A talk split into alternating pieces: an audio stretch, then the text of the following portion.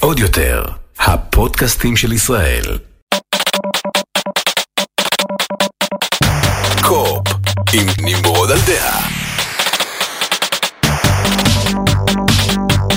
שלום חבר'ה, ברוכים הבאים לפרק מספר 66 של קו-אופ, פודקאסט הגיימינג והטכנולוגיה של טופ גיק ועוד יותר. לפני שנתחיל, תודה רבה לנותנת החסות שלנו, מכללת אתגר, עוד קצת עליהם בהמשך, אבל בואו נתחיל עם PlayStation 5 Pro ו-Xbox Series X Pro, או איך שלא יקראו לזה. בשבוע שעבר כל האינטרנט התחרפן לחלוטין משמועות הזויות על זה שהולך לצאת פלייסטיישן 5 פרו ואקסבוקס סיריז אקס פרו, שהם יהיו חייבים למצוא לו איזשהו שם יותר נורמלי, כי עד שאתה מסיים להגיד אקסבוקס סיריז אקס פרו כבר יוצא אקסבוקס סיריז אקס פרו אס או משהו כזה.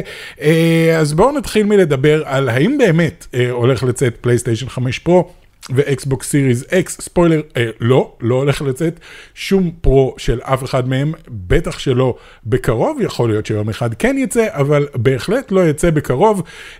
אבל מאיפה בכלל כל הסיפור הזה הגיע? כל הסיפור הזה הגיע כמו שתמיד זה מגיע, אתר חדשות פולני, בדרך כלל זה אתר חדשות ברזילאי, או אתר חדשות של איזושהי מדינה אחרת, שכתב איזושהי כתבה, וכולם קופצים על הכתבה הזאת כדי להגיד, הנה אישור לכל מיני שמועות מוזרות. אז האתר חדשות הפולני הזה סיקר איזושהי תערוכה של יצרנית הטלוויזיות TCL, הייתי צריך אשכרה להסתכל כדי... אתם מכירים את הטלוויזיות של TCL? בטח, לכל אחד יש טלוויזיה של TCL בבית, הרי כולנו אוהבים את TCL.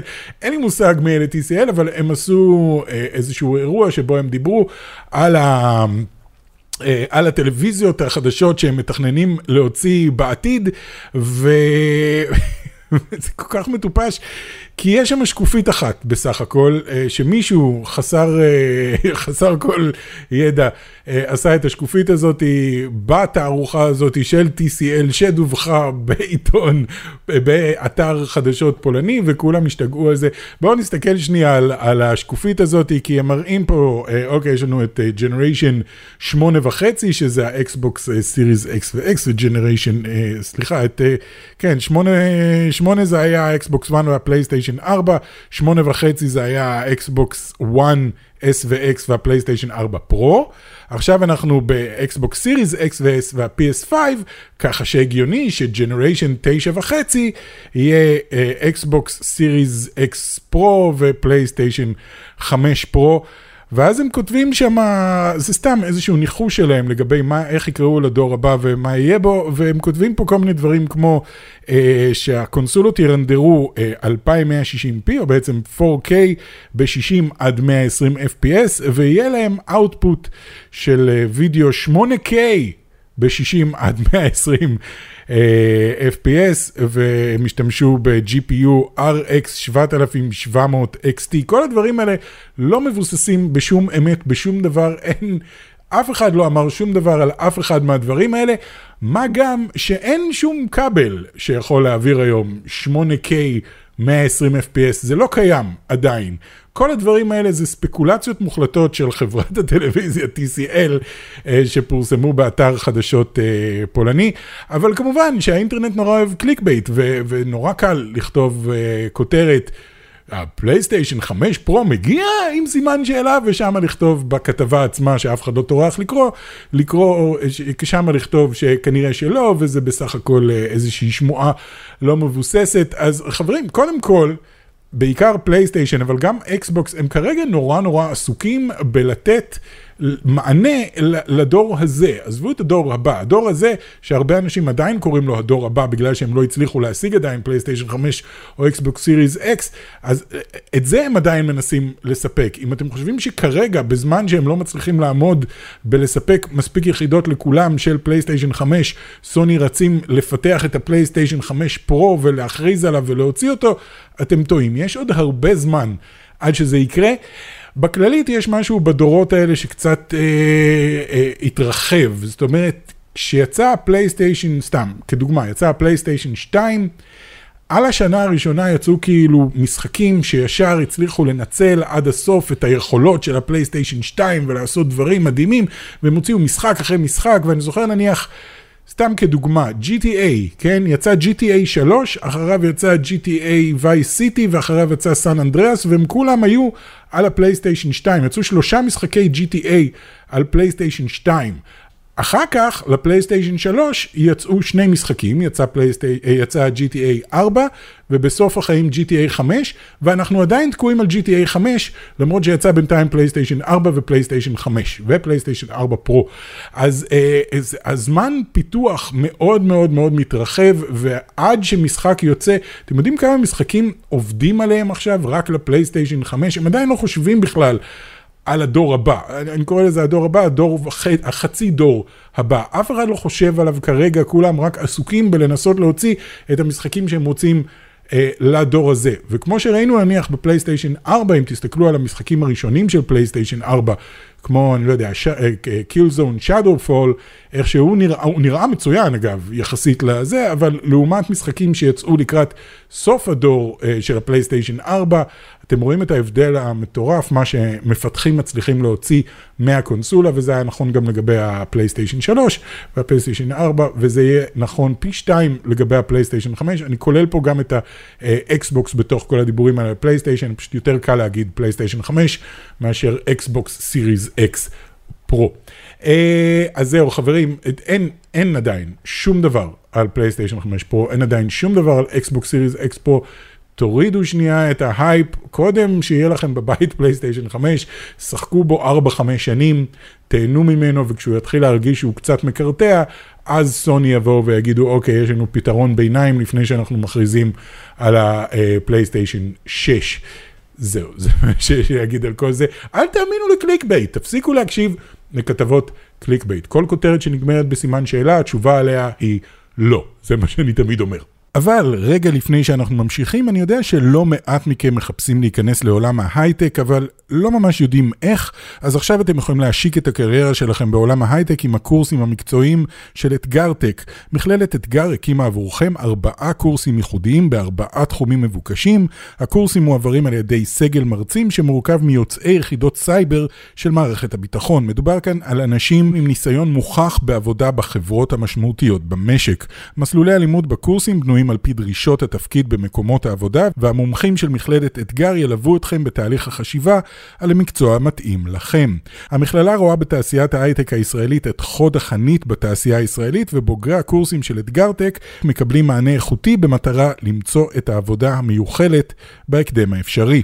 ייכנסו עכשיו אל tech.etgar.org.il ותנו לקריירה שלכם להתחיל לעוף. ועכשיו, בחזרה לפודקאסט. ועכשיו בואו נדבר על כל המשחקים שהוצגו ב-State of Play של סוני, שהוצג אתמול, יחסית ליום שאני מקליט את זה, אני לא יודע מתי אתם מקשיבים לזה, אתמול באמצע הלילה, באחת בלילה, אני החלטתי לא להישאר עד אחת בלילה, גיליתי לאורך השנים, לא, אין צורך, אני יודע, יש משהו כאילו נורא מרגש בלהישאר באמצע הלילה ולראות את ההכרזות בלייב, אבל אותו דבר אפשר גם לקום ולמחרת בבוקר להיכנס ויש את השידור של ה-State of Play ופשוט לראות אותו למחרת בבוקר אחרי שישנתם לילה נורמלי, אולי אני פשוט זקן מדי ועייף מדי בשביל להישאר עד אמצע הלילה, אבל לא משנה, קמתי בבוקר, ראיתי את ה-State of Play, אחלה State of Play, לא נפלתי, לא היה מטורף ומדהים, אבל היה בהחלט טוב, יש שם כמה הכרזות מאוד מאוד מעניינות, ביניהן גם של הפלייסטיישן VR 2, שכבר הציגו לו כמה דברים, בואו נעבור לפי הסדר של הדברים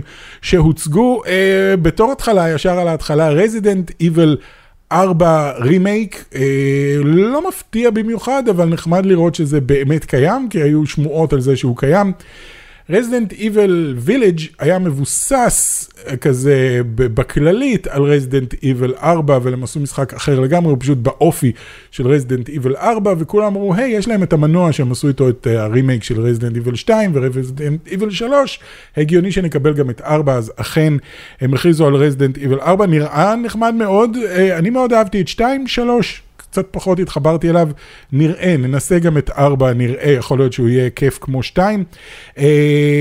אחר כך הם הכריזו גם על Resident Evil Village, לפלייסטיישן VR 2, נראה כמו פלייסטיישן, נראה כמו Resident Evil Village, פשוט נראה כמו אותו משחק, רק ב-VR, הם עשו את אותו דבר, אם אתם זוכרים, גם עם Resident Evil 7, עשו את אותו דבר, הם הוציאו את המשחק עצמו, ואז הוציאו גם, אתה יכול פשוט לחבר את הפלייסטיישן VR המקורי, הישן, ופשוט לשחק את המשחק. אני חייב להגיד, אחת החוויות המפחידות שהיו לי בחיים. אני באמת, אין לי כל כך בעיה עם משחקים מפחידים, אבל ברגע שאתה שם את זה על העיניים שלך, ואתה תקוע בפנים, זה הרבה, הרבה יותר מפחיד. קשה להסביר עד כמה משחק הוא הרבה יותר מפחיד, כשאתה משחק אותו ב-VR, זה חוויה אחרת לחלוטין. זה לא סתם שזה יותר קרוב, זה שאתה תקוע בתוך המשחק. לא משנה לאן אתה מסתכל, לא משנה לאן אתה מזיז את הראש, אתה בפנים, אין לך לאן לברוח. אז Resident Evil Village אמור להיות ממש ממש מגניב ב-VR. Resident Evil Village 8? כן, Village 8. עוד משחק שאני נורא נורא מחכה לו, ואני לא יודע אם זה רק אני, אבל הוא נראה לי אחד המשחקים שאני הכי רוצה לשחק בהם כבר, וזה Stray. ראינו קצת טעימה ממנו לפני שנה כבר, או יותר, ועכשיו קיבלנו עוד טריילר Stray. אתם משחקים חתול בתוך עולם שנראה שכל בני האדם מתו ונשארו רק רובוטים שחיים שם, ואתם משחקים מין חתול כזה, שאני תמיד אוהב משחקים שנותנים לך לשחק בתור בעל חיים, וחתול זה רעיון ממש ממש מגניב, כי הוא יכול ללכת בכל מיני מקומות ולהגיע אליהם ולהזדחל לכל מיני מקומות, כי חתול זה צייד אולטימטיבי, זה כמו נמר רק בקטן, והעולם עצמו של כל הרובוטים נורא נורא מסקרן אותי. מה עוד ראינו? ראינו הכרזה של ספיידרמן למחשב. יותר ויותר משחקים של סוני מגיעים למחשב, והם גם לפני כמה זמן הראו כמה משחקים שלהם למחשב נמכרו, זאת אומרת כמה God of War למחשב מחר, כמה Horizon Zero Dawn מחר, מה עוד היה? Uncharted? אני חושב שגם כן שוחרר למחשב. אז עכשיו גם ספיידרמן מגיע. אני אנצל את המקום לדבר בקטנה על זה שאני רואה הרבה אנשים שהם כאילו סופר מאוכזבים מזה שסוני משחררת משחקים אקסקלוסיביים, אני לא אעשה מרחוב, זה משחקים אקסקלוסיביים של סוני, והיא משחררת אותם למחשב, והרבה אנשים אומרים, עכשיו, בשביל מה לי לקנות פלייסטיישן? אני קניתי פלייסטיישן בשביל האקסקלוסיביים. אני חושב שאתם מסתכלים על זה קצת הפוך. קודם כל, האקסקלוסיביים עדיין אקסקלוסיביים, הם פשוט, אחרי שהם סיימו כבר למכור, אין מישהו שלא קנה ספיידרמן לפלייסטיישן. אין. כל מי שרצה לקנות את ספיידרמן, או את God of War, או את Horizon Zero Dawn, או את Uncharted, את כל המשחקים הגדולים האלה, מי שרצה קנה. הם עשו את הכסף על המשחקים האלה, ועכשיו הם אומרים, היי, נשחרר אותם גם למחשב. אנשים שלא שיחקו אף פעם בפלייסטיישן, ישחקו את זה על המחשב, יגידו, אומייגאד, זה אחד המשחקים הכי טובים שחקתי בחיים שלי, ואז הם יגידו, אוקיי, אולי כדאי לי בכל זאת לקנות פלייסטיישן 5, כי יגיעו עוד משחקים חדשים. עכשיו, הם לא שחררו את God of War במקביל. זה לא, God of War Ragnarok לא יגיע day one למחשב. אין שום סיכוי שהם יעשו את זה. הוא יגיע לפלייסטיישן, והוא גם לא יגיע לשירות פלוס של סוני. הם לא יחלקו אותו לאף אחד, והם לא ייתנו אותו לפלטפורמה אחרת. הם עדיין רוצים את האקסקלוסיבי הזה, ואם אתה רוצה לשחק God of War רגנרוק, אתה חייב שיהיה לך פלייסטיישן 4 או 5, נכון? כן, זה לשניהם. אז אתה חייב איזושהי קונסולה של פלייסטיישן, ואז תשחק בזה עוד שנה, שנה וחצי, שנתיים, כשהם כבר התחילו לחלק את זה בחינם בכל מיני פלוסים וכאלה, הם גם יוציאו גרסה למחשב, כי מבחינתם זה מביא להם עוד אנשים לפלטפורמה שלהם, וזה גורם לאנשים לשחק ב-God of War ראשון ולהגיד, אומייגאד, זה משחק ממש טוב, ועכשיו יוצא God of War רגנרוק, אבל אני יכול לשחק אותו רק על הפלייסטיישן, אז אני קונה פלייסטיישן. זאת הסיבה שהם עושים את זה, וזה עובד להם נהדר. ואתם גם, כל מי שאומר, אני קונה בשביל האקסקלוסיבים, זה לא עובד ככה, זה לא, אני קונה את זה בשביל שלא יהיה לאף אחד אחר. זה לא המטרה של אקסקלוסיבי, זה לא לאגור את זה אצלך כדי שאף אחד אחר לא ייהנה מזה. המטרה היא אקסקלוסיבי כאילו, היי, יש את זה רק פה, כרגע לפחות. אתה רוצה לשחק את זה, שחק את זה פה, זה המקום הכי טוב לשחק את המשחק הזה, אתה רוצה לשחק ספיידרמן? כאן. זה המקום, זה לא, כאן זה המקום וזה לעולם, יהיה המקום, ואף אחד לא יוכל להיכנס לגינה שלי ולשחק לי בצעצוע של ספיידרמן. בקיצור, ספיידרמן מגיע למחשב, אני מתאר לעצמי שאחר כך גם מיילס מורלס יגיע גם כן באיזשהו שלב. קיבלנו טריילר לסטריט פייטר 6, שבהתחלה היה מאוד מבלבל, אמרתי לעצמי, אוי, לא, מה הם עשו? כי זה עולם פתוח, ואתה מסתובב במין מקום כזה שנקרא, אני לא זוכר משהו, סיטי, ואתה כאילו מסתובב, ויש קבוצות שנלחמות אחד נגד השני, אמרתי, אוי, לא, הם הרסו לגמרי את סטריט, לא שאכפת לי מסטריט פייטר, אני לא שחקן סטריט פייטר, אבל זה לא נראה בכלל כמו סטריט פייטר, אבל הם עשו משהו נורא חכם, כי ברגע שאתה נכנס לקרב, פתאום, הופ, הכל נחבא, וזה הופך להיות משחק סטריט פייטר 6. זה נראה יותר טוב מסטריט פייטר 5 מבחינה גרפית, זה נראה כל הדמויות שאתה רגיל אליהם, וזה נראה כיף. אני קיבלתי את הרושם שאתה בונה לעצמך דמות בעולם הפתוח הזה, ואז אתה, אולי אתה לוקח לה, כאילו, מכניס לה כל מיני יכולות וכאלה, וסגנון לחימה, ואז אתה יוצא ונלחם נגד זה, ועולה בדרגות או כאלה. אני לא לגמרי הבנתי את זה מהטריילר. שוב, אני לא שחקן סטריט פייטר, אני לא כזה שחקן מכות בכללית, אז זה לא כזה עניין אותי. עוד משחק שלא כזה עניין אותי, אבל אני בטוח שעניין הרבה מאוד אנשים אחרים. זה Final Fantasy XVI. 16, Final Fantasy 16, הראו גיימפליי והראו כל מיני דברים, וזה מגיע בשנה הבאה, וזה אני לא שיחקתי מעולם משחק Final Fantasy שאהבתי, גם את הסרט לא כל כך אהבתי, אז לא יודע. אחריו הראו משחק שנקרא Roller Dome, אני... קודם כל, זה מכוער ברמות שקשה לי לתאר, זה אומנם משחק אינדי וסבבה, ואני מבין לחלוטין שמשחקי אינדי לא יכולים להיות יפים כמו משחקי טריפל איי, ואני לא מצפה שהם יהיו יפים, אבל בחירת הצבעים פה, והסל שיידינג וכל הדברים האלה לא מדברים עליי בכלל. That being said, המשחק עצמו נראה מדהים. המשחק עצמו נראה נורא כיף, זה נראה כמו שילוב של טוני הוק פרו סקייטר כזה, רק על סקטים, יחד עם, אני לא יודע, מקס פיין, כי הכל בהילוך איטי כזה, וקצת מד מקס אני מקבל בזה. זה כאילו אתם מסתובבים על סקטים, ואתם עושים סלטות באוויר, אבל במקום לנסות להשיג ניקוד, אתם תוך כדי שאתם עושים סלטות באוויר בהילוך איטי, אתם צריכים לירות באויבים שלכם, שגם כן יורים עליכם. זה נראה כיף, זה נראה נחמד, אני לא אשקר, נראה ממש נחמד. טוניק מגיע לפלייסטיישן 5, שיחקתי אותו על האקסבוקס, הוא היה בגיימפאס, שיחקתי אותו, נתקעתי באיזשהו שלב, הוא משחק מאוד מאוד מאתגר, אבל הוא מאוד מאוד יפה ומאוד מאוד כיפי ומאוד מומלץ, אז הוא הולך להגיע גם כן לפלייסטיישן 5 בחודש הזה, יוני 2022 הוא אמור להגיע. קליסטו פרוטוקול, גם כן אמור להגיע יוני החודש הזה, אני לא זוכר בדיוק את התאריך, אבל אמור להגיע זה. קליסטו פרוטוקול זה בעצם Dead Space, זה החבר'ה שעשו את Dead Space, או אחד מאלה שעשו את Dead Space, שהתייאש מלחכות שיאשרו לו לעשות עוד משחק Dead Space, אז הוא פשוט עשה משחק אחר, שהוא Dead Space. זה, אם אהבתם את Dead Space, אתם תאהבו גם את המשחק הזה, משחק אימה בחלל כזה, מאוד מאוד מאוד שואב השראה מ-Dead Space. היה עוד משהו, Season: A Letter to the Future, מאוד, סליחו לי, מאוד פלצני, מאוד אומנותי כזה, לא אמר לי כלום, וגם Eternights, לא יודע, מה זה? משהו מאוד מנגאי, אני מצטער, אני לא בעניין של מנגה, ופחות או יותר זהו, אני חושב, לא כתוב לי פה עוד משהו שהיה, אם היה משהו שפספסתי, אתם מוזמנים להגיד, אבל אלה היו משחקים.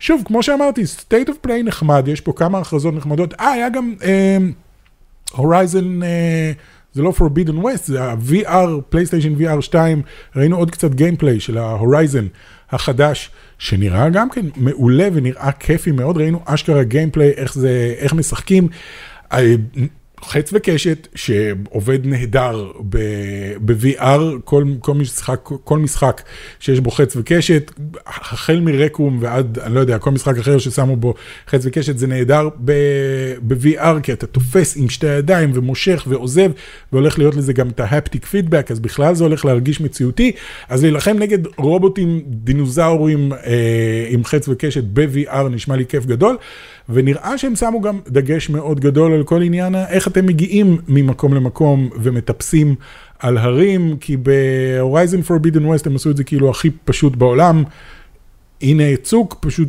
תלחץ למעלה והיא עושה את כל הטיפוס לבד, אז כאן אתם צריכים עם הידיים לתפוס דברים ולקפוץ, נראה כיף, נראה ממש טוב, אני מחכה מאוד לשחק ב-Horizon Forbidden West, על הפלייסטיישן VR 2 החדש, שאין לו עדיין תאריך השקה, אבל אני מרגיש שזה כבר הולך ומתקרב, הם גם הודיעו לאחרונה שהולך להיות לפחות 20 משחקי השקה ספציפית לפלייסטיישן VR 2, אני לא יודע אם יהיה תמיכה לאחור למשחקי פלייסטיישן VR הקודמים, אני ממש לא בטוח שזה יעבוד ככה, כי זה היה טכנולוגיה אחרת לחלוטין עם השלטי מוב ועם המצלמה, אז אני לא בטוח, מה שאני כן חושב שהם יוכלו להביא פנימה זה משחקים שהם משחקים לסטים VR ולאוקילוס VR, הם יוכלו גם כן לזרוק פנימה, כי עכשיו זה כן עובד באותה טכנולוגיה, ואני חושב שלהפוך את זה למשחק פלייסטיישן VR לא אמור להיות קשה מדי, אין לי שום סימוכין למה שאני אומר, זה פשוט מה שנראה לי.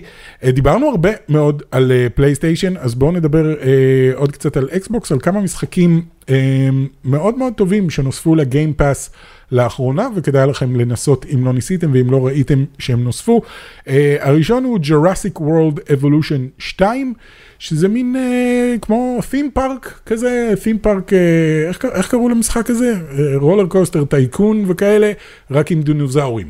אתם בונים את הבסיס, אתם הולכים למצוא את הדינוזאורים, עפים בהליקופטר, מוצאים דינוזאורים, זה כאילו על אי שהדינוזאורים מסתובבים בו חופשי, אז אתם מוצאים אותם, יורים עליהם חצר דמה ומביאים אותם למתקן שלכם, ואז אתם פותחים בסוף את המתקן לקהל שיבוא לראות, ודברים כמובן לא הולכים כמו שצריך, ובעיקר אם אתם שחקנים גרועים, אז דברים לא הולכים כמו שצריך, ואתם דינוזאורים בורחים וטורפים את הקהל וכאלה, זה נורא משעשע ונורא נחמד, בצורה סדיסטית, אבל יש לכם את המשחק הזה עכשיו בגיימפאס אם בא לכם, כמו גם את Farming Simulator 22, אני אמשיך להמליץ על משחקי Farming Simulator, כי הרבה מכם בטח מסתכלים ועדיין אומרים לעצמכם, אני לא הולך לשחק חוואי, מה זה השטויות האלה? אני לא רוצה לשחק עם טרקטור, תנסו.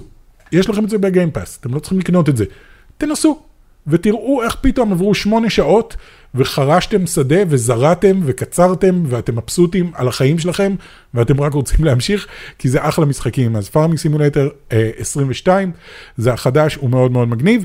יש משהו שנקרא Hero Space Ship Breaker, שלא ניסיתי אותו, הוא רק ל-PC, אם יש לכם Game Pass ב-PC, אז יש אותו רק ב-PC, אין אותו בקונסולות, אבל הוא נראה מאוד מעניין. זה משחק גוף ראשון, שאתם אוספים ציוד מספינות חלל הרוסות. אתם כאילו מגיעים לספינות חלל שנהרסו ומרחפות להם בחלל, ואתם נכנסים פנימה ואתם מנסים לאסוף דברים יקרי ערך, ואז אתם מוכרים אותם ומשדרגים את הציוד שלכם, והוא אמור להיות מאוד רגוע, מאוד נחמד, אתם לא רצים ויורים ואין אויבים, לפחות כמה שאני יודע, שמתקיפים אתכם. מאוד רגוע, זה בעיקר לבנות את האימפריה שלכם מזבל חלל כזה שאתם אוספים, שזה די מזכיר לי את הפיילוט של Firefly, שב-Firefly הם מתחילים בתור כאלה שמסתובבים בספינות הרוסות ואוספים משם מה שהם יכולים למצוא כדי למכור. סנייפר אליט 5 הגיע לגיימפאס. לכו, מי לא אוהב להרוג נאצים? מי לא אוהב לראות לנאצים בראש או באזורים רגישים אחרים בגוף, מה שבדרך כלל אני עושה, ולראות את זה באקס-ריי מתפוצץ וזה.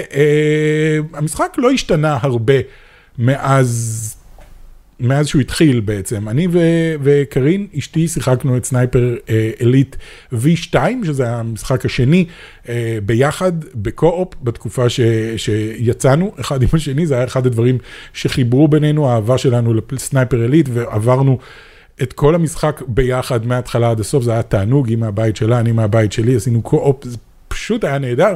אחר כך סנייפר אליט 3 היה סביר, סנייפר אליט 4 גם כן היה סביר, אני לא יודע, עוד לא ניסיתי את 5, אבל תנסו, אני מאוד אוהב את המשחקים האלה, אז לכו על זה. ועוד משהו אחד, פאקמן מיוזיאם פלאס, שזה בעצם מין ארקייד קטן כזה, שיש בו 15, אני חושב, אם אני זוכר נכון, 14 או 15 מכונות שונות של פאקמן שאתם יכולים לשחק בהם כאוות נפשכם, כל מיני משחקי פאקמן שונים מכל מיני תקופות שונות, זה כאילו פאקמן מיוזיאם, אבל אתם משחקים במשחקים ומרוויחים נקודות, ועם זה אתם יכולים לשדרג את הארקייד שלכם ולהפוך אותו ליותר יפה. שווה, תנסו, מה אכפת לכם, אני הולך גם כן לנסות אותו. אז אלה הדברים החדשים שיש בשירות הפלייסטיישן פלאס, סליחה, לא הפלייסטיישן פלאס, בשירות הגיימפאס, ובמקביל שירות הפלייסטיישן פלאס הושק בכמה מדינות במזרח הרחוק בעיקר, במלזיה אני חושב שהיה, התחיל, ועכשיו יש גם ביפן, אז יוצא לראות קצת אנשים ש... אתם יודעים, פתחו יוזר ביפן או מלזיה ומשלמים שמה כדי לראות איך השירות הזה נראה כרגע, הוא כרגע בחיתולים עדיין, זאת אומרת, יש שם כבר די הרבה משחקים, אבל עדיין לא את ה-700 שהם הבטיחו, יכול להיות שביפן כן, זה כבר עומד על ה-700 שהם הבטיחו, כי במלזיה לא היה את השירות ענן של פלייסטיישן 3, ששם יש די הרבה משחקים, אז היה רק משחקי פלייסטיישן 1, 2, PSP, ואז זה קופץ ל-4 ו-5, זהו. אז עכשיו אפשר לראות, יש משהו שצריך טיפה להדאיג אותנו כישראלים שנחשבים בתכלס כחלק מאירופה. אנחנו נחשבים אירופה מבחינת פלייסטיישן, אנחנו לא נחשבים אסיה, אנחנו נחשבים אירופה, וזה צריך טיפה להדאיג אותנו, אני אגיד לכם למה, בעיקר זה צריך להדאיג אותנו, אם אכפת לכם ממשחקי הפלייסטיישן 1 ו-2. אני באופן אישי, לא רואה את עצמי חוזר לשחק משחקי 1 ו-2, אני כן הולך לקבל את הפרימיום, את הפלייסטיישן, כאילו את הגרסה הכי גבוהה של השירות פלייסטיישן פלאס הזה, כשהוא יגיע לארץ, שזה כולל גם את המשחקים של הפלייסטיישן 1, 2 והשירותי ענן, אבל, כאילו השירותי ענן זה המשחקי ענן בפלייסטיישן 3, אבל לא נראה לי שאני ארצה לשחק באף אחד מהם, כי אין לי צורך אז לחזור אחורה ולשחק בהם. יש הרבה אנשים שכן, ואם כן, אז קחו בחשבון שהשירות במלזיה, אני כל הזמן אומר מלזיה, אני חושב שזה מלזיה, השירות שהושק ראשון, היו להם שם משחקי פלייסטיישן 1 ו-2, אנשים שניסו את זה, גילו שזה גרסת הפל ולא גרסת ה-NTSC. ביפן זה כן גרסת ה-NTSC ולא גרסת הפל, אני אסביר עכשיו למה זה משנה, בימים לפני המסכי LCD וכאלה, כשהיה לנו מסכי CRT גדולים כאלה, היו שתי שיטות שידור. היה שיטת שידור פל, שזה היה באירופה, ושיטת שידור אירופה, כן, אירופה ואסיה אני חושב, ושיטת שידור NTSC, שזה היה בעיקר בארצות הברית. וההבדל היה במספר ההרצים, בפל זה 50 הרץ ו-NTSC זה 60 הרץ. עכשיו בתקופה שהיה מסכי CRT זה לא כל כך שינה, כי המסך CRT היה לו את אותו רפרש רייט שהכנסת לו, זאת אומרת אם אתה משחק משחק ב-50 הרץ, אז הטלוויזיה רצה ב-50 הרץ, אם אתה משחק משחק ב-60 הרץ, אז היא רצה ב-60 הרץ. למרות שלא, היו טלוויזיות של פל וטלוויזיות של NTSC שמכרו במקומות אחרים, בקיצור זה היה בלגן שלם. היום כל הטלוויזיות שיש לנו פועלות על כפולות של 30. אתה יכול 30 FPS, אתה יכול 60 FPS, אתה יכול 120 FPS, זה הכל כפולות של 60. מה זה אומר? זה אומר שאם אתה מנסה לשחק משחק שהוא פל, שהוא 50 הרץ, זה לא מסתנכרן עם הטלוויזיה שרצה ב-60 הרץ או ב-30 הרץ, אתה לא מצליח לסנכרן את זה, אז הפלייסטיישן עושה מין משהו כזה שהוא מכניס מדי פעם עוד פריים אחד או מוריד פריים אחד כדי להעלות את זה, כדי שזה כן יסתנכרן באיזושהי צורה, וזה לא נראה טוב, זה לא כאילו מקרטע בטירוף, אבל אתה כן מרגיש מין תקיעות כאלה, וזה לא נראה טוב. לעומת זאת, גרסה ב-60 FPS, זה לא בעיה. אם יש לך את הגרסת NTSC, זה רץ על 60 פריימים בשנייה, זה מסתנכרן יופי עם הטלוויזיה, והכל רץ מאוד מאוד חלק. אז נשאלת השאלה, למה הם עשו את זה? למה שהם ישימו באירופה את גרסת הפל, ולא את גרסת ה-NTSC, אם זו גרסה פחות טובה? והתשובה היא שהמשחקים הישנים האלה, שהם בגרסת פל, ששוחררו לאירופה, הגיעו עם תמיכה מובנית בהרבה שפות אירופאיות, ברוסית ובפולנית ובצרפתית ובגרמנית ובכל איטלקית ובכל השפות שיש באירופה ואין בארצות הברית. זאת אומרת, גרסאות ה-NTSC שרצות ב-60 FPS הם באנגלית בלבד, כי בארצות הברית מדברים רק אנגלית, ואני חושב שגם ליפן היה NTSC, כי הם מדברים רק יפנית, אז היה רק גרסה ביפנית, ואולי גם בסינית, אני לא יודע, יכול להיות שהיה להם שתי שפות, אבל בשביל לקבל את התמיכה הזאת בכל השפות האחרות, והרבה אנשים בגרמניה ובאיטליה ובצרפת, וזה משחקים בגרמנית, או באיטלקית, או בצרפתית, בשביל להשיג את התמיכה הזאת, הם צריכים להשתמש בגרסת הפל, או לקחת את גרסת ה-NTSC ולהתחיל לעשות לכל אחד מהמשחקים האלה תמיכה בכל אחת מהשפות האלה, שזה לא לגמרי הגיוני, זה לא ממש אפשרי, גם בגלל שזה רץ על אימולטור, הם לא כל כך יכולים לעשות את זה, הם יכולים, זה ייקח להם הרבה הרבה הרבה עבודה, וזה לא ישתלם להם בכלל, היות והם זורקים את הכל בשירות חינמי, שירות שאתה משלם עליו מנוי חודשי, אז כאילו הם לא מקבלים על כל משחק הזה עוד פעם כסף, כל זה הוא קצת בעייתי, וכל זה אמור להיות בעייתי לנו, בגלל שאנחנו שייכים לאירופה. זה אומר שאנחנו כנראה נקבל את גרסאות הפל, ולא גרסאות ה-NTSC, שיהיה בהם תמיכה בשפות שאנחנו לא מדברים, כי אין אף פעם תמיכה בעברית, אבל הם ירוצו ב-50 הרץ, בזמן שהטלוויזיה שלנו רצה ב-60 הרץ. יש את עדכון, אני תוהה בכל רם, לגבי הפלייסטיישן 5, יש את עדכון ה-VRR, שאולי עלול לפתור את העניין הזה, שאולי יוכל להגיד לטלוויזיה, היי, רוצי ב-50 פריימים לשנייה עכשיו, או ב-100 פריימים לשנייה, כדי שיהיו שני פריימים בכל שנייה, כאילו שני פריימים על כל פריים. אני טועה, אם זה יוכל לעבוד, אבל זה רק לאנשים שיש להם טלוויזיות שתומכות ב-VRR ופלייסטיישן 5, שתומך ב-VR, כאילו הפלייסטיישן 5 תומך ב-VRR, אבל אם יש לכם את הציוד, יכול להיות שזה יעבוד, ויכול להיות שלא מעניין אתכם, משחקי פלייסטיישן 1 ו-2, מה שאותי לא מעניין, זה לא תקף לגבי משחקי 3, 4 ו-5, כי הם כולם כבר על התקן הזה של ה-30 ו-60. תגידו לי אתם חושבים שזה יפריע לכם, ושוב, זה לא שהמשחקים נראים נורא, זה לא שהמשחקים לא עובדים, זה שהמשחקים יש להם איזשהו משהו טיפה מפריע בעין כשמסתכלים על זה, כי זה כן הוסיף פריימים במקומות שלא צריך ולא בצורה סימטרית כדי להגיע ל10 פריימים הנוספים האלה. אז זהו, אז תגידו לי מה דעתכם, והאם אתם בכלל מתכוונים להשתמש באופציה הזאת, או שאתם רוצים להישאר על ה-mid-tier, יש הרי את ה...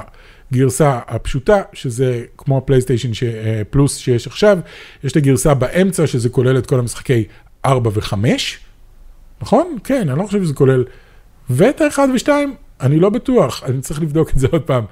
תגידו לי מה דעתכם, והאם אתם מתכוונים לשחק במשחקים האלה. זהו חברים, זה כל הזמן שיש לי להיום, אנחנו נתראה בשבוע הבא, אל תשכחו, להירשם אלינו ולהקשיב לנו בכל פלטפורמות הפודקאסטים האפשריות, בגוגל ובסאונד קלאוד ובאיפה שאתם רוצים, אני תמיד שוכח את כל האופציות, אבל איפה שאתם רוצים, וכמובן גם בערוץ היוטיוב שלנו. זהו חברים, מקווה מאוד שנהנתם, נתראה בפעם הבאה, ביי! עוד יותר, הפודקאסטים של ישראל.